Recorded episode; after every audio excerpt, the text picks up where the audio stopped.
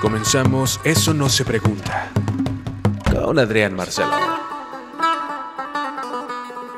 Bienvenidos a este tercer episodio de Eso no se pregunta. Nos han llegado muy buenos comentarios, gracias por su retroalimentación. La realidad es que no hay mejor camino que la constancia para hacer crecer un espacio de tipo podcast, o al menos esa es la experiencia que he tenido. Gracias eh, por estar aquí. Ojalá los temas que hoy traemos a la mesa les interesen. Estoy seguro que sí, porque están llenos de morbo. Me gustaría hablar de conspiraciones televisivas, sobre todo aterrizándolo en México. Mucho tiempo nosotros vivimos bajo la sombra o iluminados, como lo quieran ver, por un monopolio. Después llegó TV Azteca, pero realmente fue Televisa la que, como dijo Epigmenio Ibarra en alguna ocasión, nos educó sentimentalmente a muchos a través de las telenovelas. Y me incluyo, yo fui muy telenovelero. Recuerdo todas las telenovelas que vi completas. Puedo hacer la lista, ojalá ustedes puedan ampliar en los comentarios, pero vi Rubí, Esmeralda, A Mil por Hora, Soñadoras. Voy a ver si puedo llegar a 15 telenovelas. 15 telenovelas que haya visto completas. Vuelvo entonces a, a la lista. Es Rubí, Esmeralda, Amor Real, A Mil por Hora, Soñadoras, Alebrijes y Rebujos, El Diario de Daniela, Amigos por Siempre, Clap, Clase 406, Rebelde, ah, eh, Misión SOS, sí, la barra infantil, de hecho también me la aventé casi toda, cómplices al rescate, eh, pero las de las 7, las que comenzaban a las 7 por, por, el canal 26 de cable, eh, eran las que más, más veía. El juego de la vida, el juego, el juego de la vida era de fútbol, recuerdo. Eh, también Locura de Amor, eh, entre otras. El punto es que crecimos eh, con una oferta de contenidos única y exclusivamente de, de, una televisora. Por eso mismo, pues mucho, muchísimo tiempo ante la ausencia de lo que hoy conocemos como la Internet y sus derivados, las redes sociales, pues eso era lo que nos entretenía.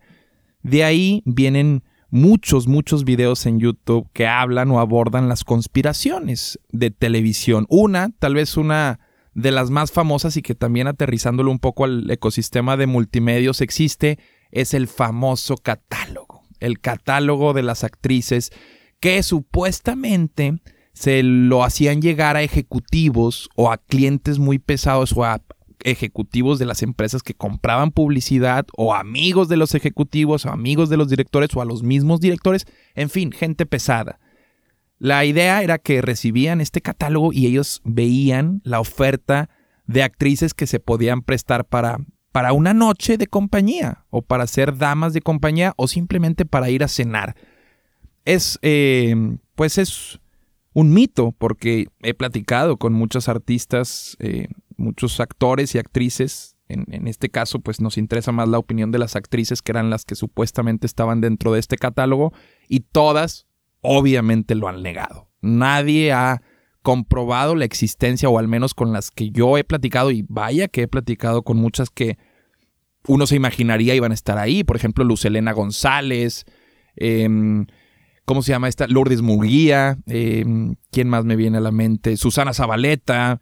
Eh, no, pues entre otras actrices que ya ni recuerdo, son casi cuatro años de ese en serio, pero todas han negado la existencia de este catálogo.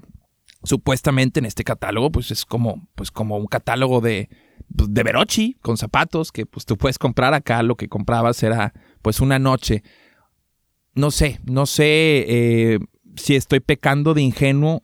Yo sí creo y considero que, que es falso que existía esto, pero que no es falso que muchas actrices se prestaban para eso, pero como tal, físicamente, así tangible, que pudieras palpar un catálogo o que alguien se tomara la molestia de hacer el catálogo, no lo creo. Y aterrizándolo un poco más a este ambiente de multimedios, también es muy común que te pregunten, oye, ¿qué onda con las chavas de ahí? ¿Qué onda con las chavas de ahí? ¿Cuánto? He escuchado que Anel aparece también en su catálogo. También se, se sabe o al menos se piensa que existe un catálogo de multimedios. Y lo que yo le digo a mucha banda, que ya me cansé, realmente a veces hasta me termino peleando con amigos, buenos amigos, porque ellos quieren creer que existe este catálogo. O es una conspiración mucho, muy marcada de la televisión, el famoso catálogo. Y aquí es donde yo digo, a ver, en el caso, por ejemplo, de Anel, que es la que más quisieran que esté o que forme parte de este catálogo, le pagan casi 15 mil pesos por bailar una hora en Sintermex y me consta, yo he estado en tratos o en arreglos en donde Anel va incluida en el paquete y eso es lo que cobra. Como por qué carajos va a cobrar por salir con alguien, no sé si 15 mil o 10 mil o hasta 20 mil pesos, pero tienen trabajo de sobra. El cuadro, precisamente el cuadro sirve para eso, para tú tomar trabajos por fuera, no necesariamente de índole sexual. Lo que yo le digo a muchos amigos es, güey, son, son morras, cabrón, y, y, se estimulan de la misma forma que unas morras que no son figuras públicas. Es decir, pues les gustan los detalles, les gusta que las cortejes y no necesariamente por salir en televisión se prostituyen. Es, eso sí, me encantaría dejarlo muy, muy en claro. Y a mí me consta, al menos que las de aquí no forman parte de ningún catálogo. Y luego, pues bueno, viene toda una serie de insultos a mi persona por por ingenuo, por tonto, es que como crees, cabrón, pues si a eso se dedican, de ahí sacan la lana y la madre, estás bien pendejo y la chingada.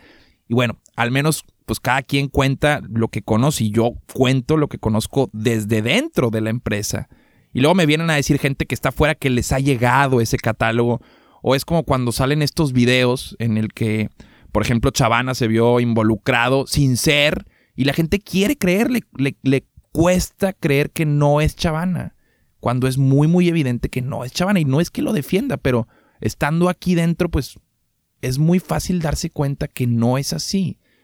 Esa es una de las conspiraciones. El catálogo de Televisa en los 80s, 90s, incluso desde antes, 70s, ya se hablaba de la existencia y que supuestamente era Maribel Guardia la que pues tenía el, tabulador o el costo más alto que fue objeto de deseo en los 90 y 2000 y hasta la fecha sigue siendo una señora pues yo me imagino muy deseada y por la que seguramente gente de mucho poder adquisitivo pagaría hasta 50 mil pesos por una noche.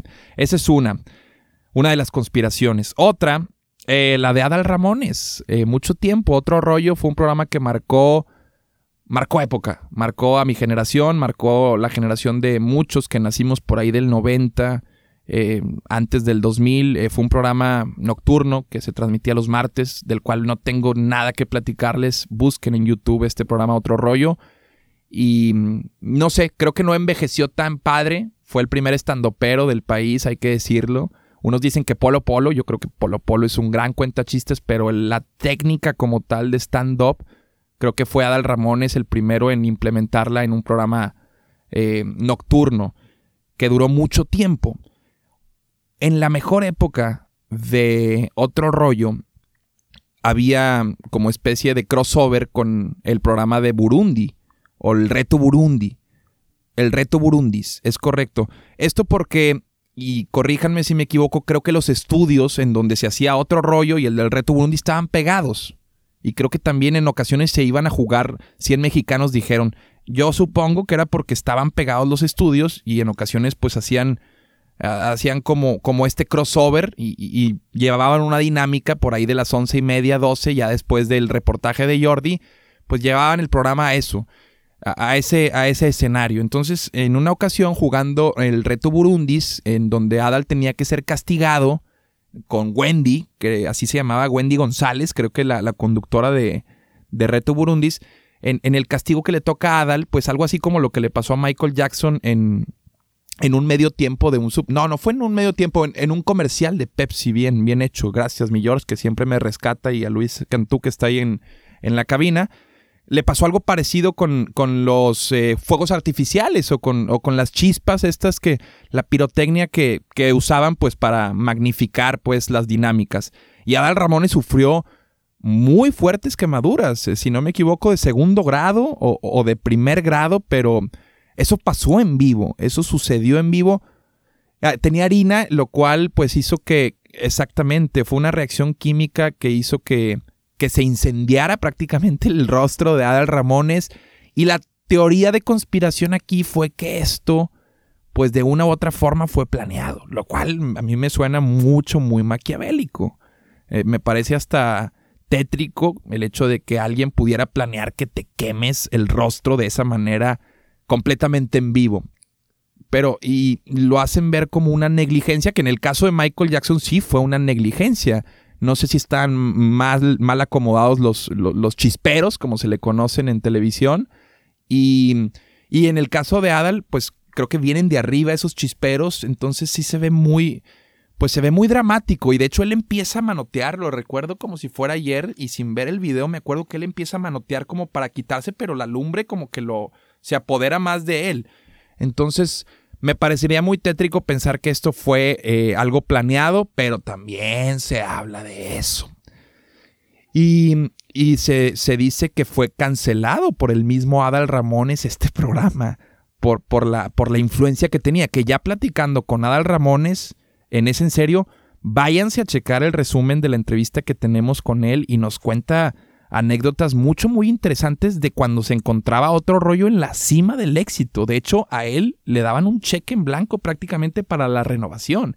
Y él, como buen regio y buen negociador, sabía perfectamente que se acercaba el vencimiento de su contrato y pues se frotaba las manos sabiendo que, que podía, con el poder de rating que tenía este monstruo llamado otro rollo, pues que podía negociar grandes cantidades. Siguiendo por la misma línea de las teorías de conspiración y por otro rollo, se supone también que este secuestro que vivió esto eh, no estoy diciendo que así sea, son teorías de conspiración, por favor no vayan a sacar esto de contexto, pero una de las teorías de conspiración es que pues el secuestro fue planeado por Televisa. Eh, imagínense también, pobre Adal, o sea, lo queman primero y después lo mandan secuestrar, pues es una jaladota. Pero también está por el pasillo de la internet este chisme, este chisme, este, este chisme de radio pasillo, como le llaman aquí en, en la industria del medio, que lo mandaron levantar para pues para que bajara el furor del programa y por ende también no sé si ablandar un poco las negociaciones o no sé cuál era la intención exacta. Eh, se supone que no se supone, y nos lo dijo de hecho Adal Ramones en el programa, que el negociador fue Memo del Bosque. Cuando los secuestradores le dicen a Adal Ramones, aquí, o sea, tienes una llamada, ¿a quién le hablas? Él no le habló a su ex esposa, no le habló a Jordi, no le habló a Mauricio, no le habló a Lalo Suárez, le habló a Memo del Bosque quien inteligentemente, y eso Adal se lo reconoce, pues eh, supo llevar eh, las negociaciones para que todo saliera, saliera bien. Pero, o sea, desde ahí, eh, para que Memo del Bosque milagrosamente haya podido, pudo haber sido alguien más, pero desde ahí como que ya te empieza, pues puedes atar cabos y, pensar mal. Y a veces, como dicen, piensa mal y acertarás. Otra teoría de conspiración, mucho, muy hermosa, y de la cual también conozco la historia y hoy se las voy a, se las voy a traer aquí sobre, sobre la mesa de eso no se pregunta, es la del sobrecito o la bolsita de coca de Mario Besares. Mario Besares en el programa de Paco Stanley, probablemente eh, uno de los mejores patiños que ha dado la televisión, le duela a quien le duela. Mario Besares con Paco Stanley conocía su función, conocía su rol y lo hacía a la perfección, el gallinazo, entre otras muchas eh, puntadas que tenía Mario, pues apuntalaba o magnificaba la labor de Paco Stanley. Eso, pues el mismo Paco, si viviera, estoy seguro que lo reconocería. El asunto es que antes de ese programa, en donde Paco le hace bailar el gallinazo a Mario y se ve donde cae este, pues este no es bolsita porque estoy a punto de contarles la historia, esto que se le cae de color blanco, pues que, todos quieren creer, volviendo a lo mismo otra vez, sí, es Chavana, el del video, sí, Anel se vende, sí, es Coca, la de Mario Besares, porque así funciona el medio, es la gente quiere creer, la gente quiere creer que Pamela Longoria le dijo bebito a Willy porque tienen algo, la gente, y eso no lo juzgo, es así, así funciona el medio, el morbo así es, eso es algo que quiero creer, quiero creer y me funciona más creer que así es, y me funciona más en la carne asada decirle a mis amigos que que así es la cosa, que me enteré de esto, porque pues eso vende, el morbo vende, si no, no existiera TV Notas ni, ni, ni, TV y novelas, así funciona México y no sé si el mundo, pero al menos México sí, el morbo nos mueve a todos. Antes de ir con Facundo, agente de la DEA, les platico que Mario Besares estaba comiendo, estaba comiendo eh, con Paco Stanley antes de ese programa, de, no sé si era en vivo o grabado, pero estaba comiendo en un lugar en donde se encontraron a un travesti muy guapo. Guapa, bueno, pues sí es guapo porque es travesti, todavía no, no convertía, no se convertía al lado oscuro. o no se cortaba el, el pepino. El punto es que estaban comiendo con, con este travesti que le pareció mucho, muy atractivo a Paco Stanley, que en paz descanse. Al menos esta es la historia que yo me sé. Este travesti al final, entre los juegos, las bromas, el coñaquito y el tequilita, eh, termina pues eh, coqueteando con Paco y le deja el número, o pues sí, o sea, el número, su número, a Mario Besares en una caja de cerillos blanca. Así le deja el número. Aquí está mi número por si otro día quieren cotorrear o no sé, si quieren andar de marranos otro día. Mario Besares se guarda la caja de cerillos en la bolsa del saco y se va al programa. Lo ponen a bailar el gallinazo y lo que se le cae es una caja de cerillos. Pero la gente y todo México quiere creer que es cocaína. Y ni, mi productor, el buen Jorge que está en cabina, me quiere creer que eran una caja de cerillos. A mí me lo ha contado Mario porque me ha contado tantas cosas Mario Besares que no voy a poner aquí. De hecho, ojalá no se enoje por contar esta, pero ¿por qué me va a mentir con una cosa tan tonta como eso? O sea, me ha contado cosas peores que meterse cocaína. Realmente, o sea, y son privadas, no las voy a, insisto, no las voy a poner aquí, pero ¿por qué me mentiría en algo así? Van a decir otra vez, pinche Adrián ingenuo, pues te va a mentir para negar que era eso. Pero créanme, si conocen a Mario, no tendría reparo en negar eso. De hecho, él dejó atrás su época de loco, o sea, y te lo dice, Mario tiene casi 26 años sin tomar abstemio. Es un tipazo, es un maestro, es, es un agasajo platicar con Mario Besares, pero esa es otra gran teoría de conspiración. Facundo, agente de la DEA. Ah, qué caray, esta también me dio mucha risa, anda por ahí en un video de YouTube. La realidad es que por más que busqué, no encuentro de dónde proviene la idea de que Facundo es un agente de la DEA. Esto me parece más. Se rumora, no sé, no sé si tiene que ver con esta capacidad que tiene de. Pues de disfrazarse. Me acuerdo mucho de un transeúnte, esta sección de incógnito que era magnífica, mucho, muy buena.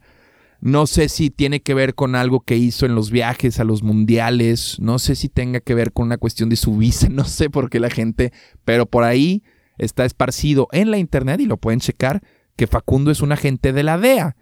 Ahora, no sé, no sé. Acabo de ver Narcos y platicábamos de, Narcos en el episodio pasado que me falta todavía hablar más de Narcos y, y, de You Better Call Saul. Bueno, no es You Better Call Saul, es Better Call Saul este spin-off de Breaking Bad en el que ya está en la quinta temporada. Si no han visto Breaking Bad, tienen que ver Breaking Bad. Pero si no han visto Better Call Saul y ya vieron Breaking Bad, la están, lo están haciendo mal porque es una extensión del universo maravilloso de Vince Gilligan. Ayer, bueno, ayer vi uno, eh, el capítulo más reciente y es un agasajo. Pero el punto es que Facundo no creo, ese sí, yo no la compro. No creo que Facundo sea.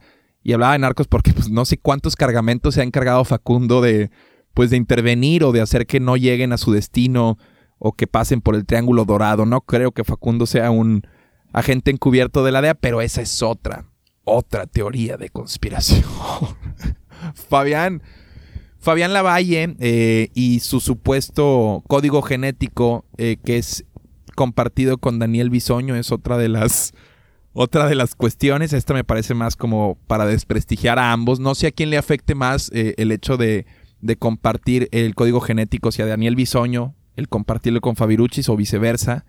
Dos, dos sujetos que pues son amados y odiados. Eh, me atrevo a decir que creo que más odiados que amados por, por la naturaleza de, de, su, de su profesión y a lo que se dedican y mucho tiempo líderes de opinión ante la ausencia también de plataformas que aborden los espectáculos en México. Em, Daniel Bisoño, que también eh, otra teoría de conspiración es que pues su orientación sexual es de carácter homosexual, lo cual no tendría nada de malo, pero él está casado y él dice que no. Y de hecho cuando se lo dicen en Twitter, él se molesta muchísimo. Eh, me ha tocado ver por ahí tweets en, donde, si mal no recuerdo, eh, pues despotrica en contra de quienes le, pues, le hacen ver eso. Em, yo creo que no puede tapar el sol con un dedo. Eh, y como decía mi querido Alberto Aguilera, mejor conocido como Juanga, el joto más famoso que ha dado México, y así lo decía él, o sea, la realidad es, esa, em, pues lo que, lo que se ve no se pregunta. Lo que se ve no se pregunta, y en el caso de Daniel Bisoño, pues ¿para qué preguntarle? ¿Para qué preguntarle? Otra de las eh, teorías de conspiración, tenía que estar en esta lista, es eh, Pati Navidad.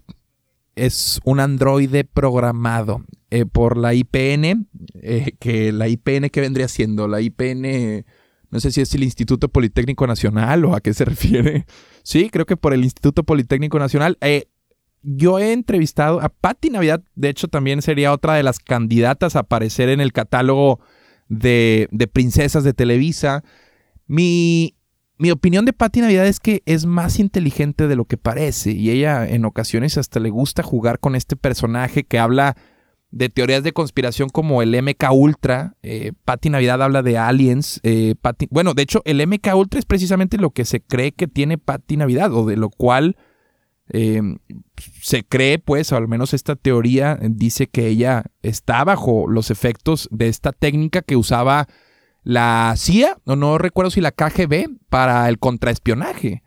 Eh, es, busquen videos, pueden buscar de hecho videos de MK Ultra. Britney Spears, Rihanna y Bruce Willis tienen cada uno respectivamente un video de ocasiones en donde supuestamente les activaron, es como un trigger, haz de cuenta que el MK Ultra es una palabra que te pues te triggerea, te dispara o te activa pues el entrenamiento al que estuviste sometido o, la programación a la que estuviste. Algo así como la naranja mecánica, no sé si la recuerdan, es un condicionamiento operante en el cual pues le abren los ojos al protagonista Alex, sí, si mal no recuerdo se llama Alex, y pues lo hacen eh, consumir todo tipo de videos con música clásica y al final el tipo se supone que está, pues se hace, le da una fobia hacia la violencia, eh, lo cual medio ahí tiene un final interesante tienen que ver la naranja mecánica o no, tal vez no la tienen que ver. Y hablando de naranja mecánica y esta leche, este suero que se toman los eh, protagonistas, que es toda una mezcla eh, como la que se toman los camioneros para estar despiertos cuando hacen sus largos recorridos, el gallo,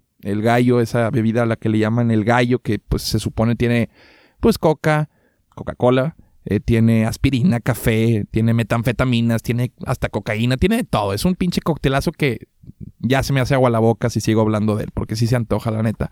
Pero, hablando de esta poción, pues pasamos eh, al otro lado del Salón de la Justicia. Hablar de la crisis de opioides que tiene mucho ya en los Estados Unidos. Algo está pasando con los jóvenes en Estados Unidos y, en general con los gringos que se están metiendo hasta el dedo. Ahora tienen de moda eh, la nueva droga llamada fentanil, que no es tan nueva, pero que supera supera los efectos de la morfina y es combinada en ocasiones con la heroína. Entonces en, en la calle está esta droga que pues está prácticamente dejando en piloto automático a una gran cantidad de jóvenes y no solo jóvenes em, y de adultos en los Estados Unidos. Acá, si lo trasladamos a México, ya es muy común ver que jóvenes están haciendo uso no necesariamente de narcóticos eh, y, estupefacientes, o no sé si entre dentro de esta categoría, tendría que investigar bien, pero estoy viendo que muchas, y tengo mucho contacto con generaciones jóvenes, están abusando del consumo de MDMA, esta droga que no sé si vieron la serie del Club.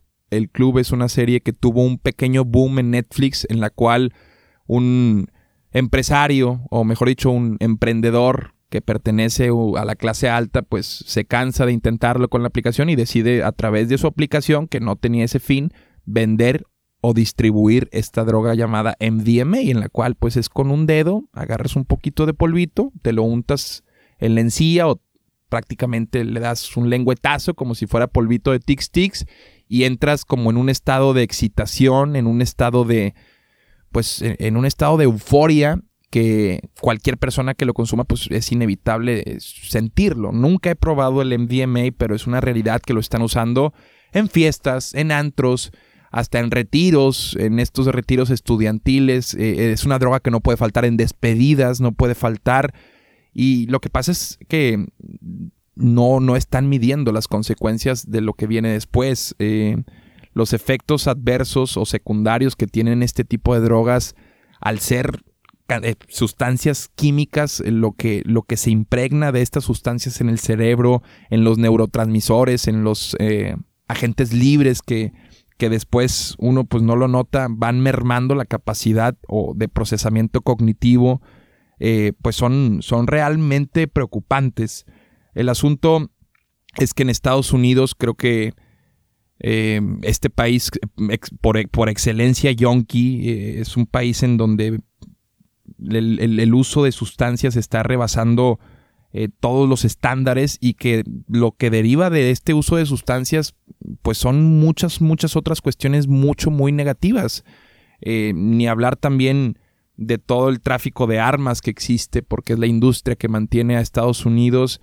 Y mientras esto no acabe, mientras Estados Unidos no deje de ser esta cuna de yonkis, eh, pues la realidad es que va a salpicar negativamente a los países que la exportan, que la producen o que le siguen comprando armas a los Estados Unidos. O sea, vende armas y compra drogas. Qué negociazo para los Estados Unidos y qué preocupante. Busquen en internet videos de las consecuencias que tienen este tipo de opioides, de drogas.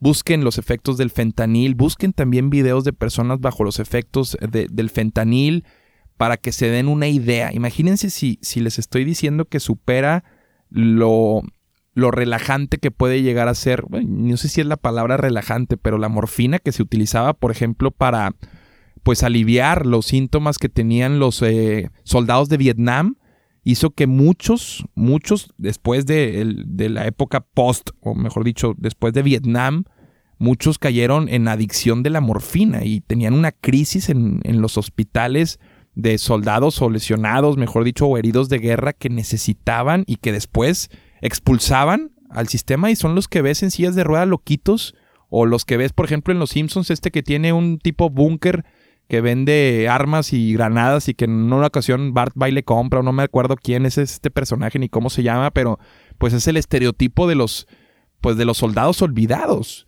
que sí, pues tienen mucho respeto, pero no dejan de estar olvidados por el gobierno y que son adictos a sustancias como esta, como la morfina y ahora el tan de moda fentanilo. Tengan cuidado con las drogas que consumen, yo no, no soy nadie para decirles qué hacer o qué dejar de hacer, pero infórmense, hay una forma de consumir drogas responsablemente y esa es en ambientes controlados, informados de lo que se están metiendo y sobre todo conscientes de que en verdad es la sustancia que tienen enfrente la que creen que es. Perdón, aquí ya me puse a darles casi un manual de, de consumo de sustancias, pero créanme que hasta para eso hay forma responsable de hacerlo. Hay mucha, mucha información acerca de drogas. Hay, de hecho, acá me las mandabas. George, ¿tienes ahí las, todas las drogas que me mandaste, carnal? Éxtasis, Eva, la píldora del amor. Ah, los poppers, conocida como la droga homosexual. La droga, eh, bueno, popper es conocida como la droga homosexual porque mucha o gran parte de la comunidad la utiliza para dilatar el esfínter y que no, ah, no exista tanto dolor al momento de la penetración o que sea mucho más fácil el, recibir eh, pues de parte del activo eh, pues el, pues el vergazo. pues o sea, bueno, esa es eh, inhalada y haz de cuenta que es un viajecito de unos 5 o 10 segundos. la he probado. no, no la hice con fines, con fines de, de, que se dilatara mi, mi esfínter pero eh, es conocida así porque en las sex shops pues la, compran muchísimo los, los, eh, los, miembros de la comunidad precisamente para esto, para, pues para que resbale un poquito. Los poppers, eh, estáis por ahí el MDMA, la ketamina, que ah, la ketamina me suena mucho, esa la, la utilizan hasta los deportistas, ¿no? Es algo así como... A ver, ¿qué dice la... Déjenme pongo aquí, ¿qué dice la ketamina? ¿Es un, ¿Es un opioide la ketamina? Es que el opio es, bueno, el opio, haz de cuenta que el opio es de donde se extrae, por ejemplo, el, el cártel del Golfo en sus inicios, Juan N., el que sale en Narcos, era un traficante de opio. Que el opio como tal, pues no es la cocaína, pero de ahí se derivan, creo que varias drogas. Em, es, creo que la, la, la planta, o sea, o la planta procesada de la amapola. A ver, ponle ahí opio. Es que también chingado. Ketamina. La ketamina es una droga disociativa con potencial alucinógeno derivada de la feniciclidina. Fenciclidina. Utilizada original actualmente en medicina por... Mira, de hecho se le conoce como ketchup o Kit Kat. Eh, en medicina por sus propiedades sedantes, analgésicas y sobre todo anestésicas hipnóticas. Entonces vemos que la constante de uso de drogas de los pinches gringos es, desactivarse, o sea, se quieren apagar. Y, tiene que ver, en mi opinión, con esta, esta, este ritmo de vida que se lleva pues el capitalismo, pues digo, el país por excelencia capitalista que te ofrece eh, hiperconsumismo, eh, eh, un mundo material, una sociedad casi casi que como robotcitos van, estudian, se endeudan, trabajan para pagar la universidad, no les alcanza y por eso mismo muchos se terminan refugiando en este tipo de drogas para pagarse, para desconectarse por completo y hay una crisis pero tremenda de este tipo de sustancias. Ya después me informo mejor y les paso mejor el dato, pero bueno, al menos ahí les dejo de bote pronto más o menos eh, los tipos de drogas que se están usando o que están tan de moda en el vecino país. En fin, si van a consumir algo, háganlo con responsabilidad, es mi único consejo. Y ahí en internet hay mucha, mucha información sobre las sustancias. Y, bueno, pues están a punto de legalizar la marihuana, entonces estamos a punto de ser, de ser legales, amigos. Entonces, mejor espérense y no caigan también en el terreno de la ilegalidad y sobre todo en, el terreno de, quedarse mencito o quedarse en el viaje por excederse con esto. Déjenos sus comentarios eh, de los temas que hoy abordamos. Pónganos por favor una conspiración aquí. Si están en YouTube, si lo vieron en YouTube, déjenos un comentario de su conspiración favorita. Obviamente me faltaron muchísimas. Por ahí también el secuestro de Laura Zapata y, su hermana Ernestina Sodi. Se supone también que por ahí metió sus tentáculos eh, Don Televisa. Que bueno, también ya después que te enteras que Televisa. Pues, pues, no que te enteras, bueno, todos sabemos que Televisa, el PRI, pues eran como primos hermanos. Y pues por ahí no me extrañaría que muchos de los arreglos que, que se hacían o, muchas de las cosas que pasaban, pues, pasa, pues también tenían que tocar base con altos mandos de, Televisa o, bien del PRI, que termina siendo pues lo mismo. Déjanos tus comentarios también de las drogas, corrígeme, de todas las cosas que dije mal, corrígeme por favor, porque así aprendemos todos y yo de paso. Y sobre todo, compartan si les gustó, eso no se pregunta de hoy. Recomiéndenos invitados, porque también este es un lugar para, para invitados. Eh, ya tenemos más o menos una lista de, posibles candidatos a estar por aquí. El platanito fue nuestro padrino pero si tienen una recomendación, ya sea de aquí del ecosistema de multimedios o de fuera, que sea posible que pueda venir, que sea posible que venga, mejor dicho, perdón, pues lo invitaremos. Así que nos vemos en el próximo episodio, nos escuchamos en el próximo episodio de Eso no se pregunta. Gracias por escuchar Eso no se pregunta con Adrián Marcelo.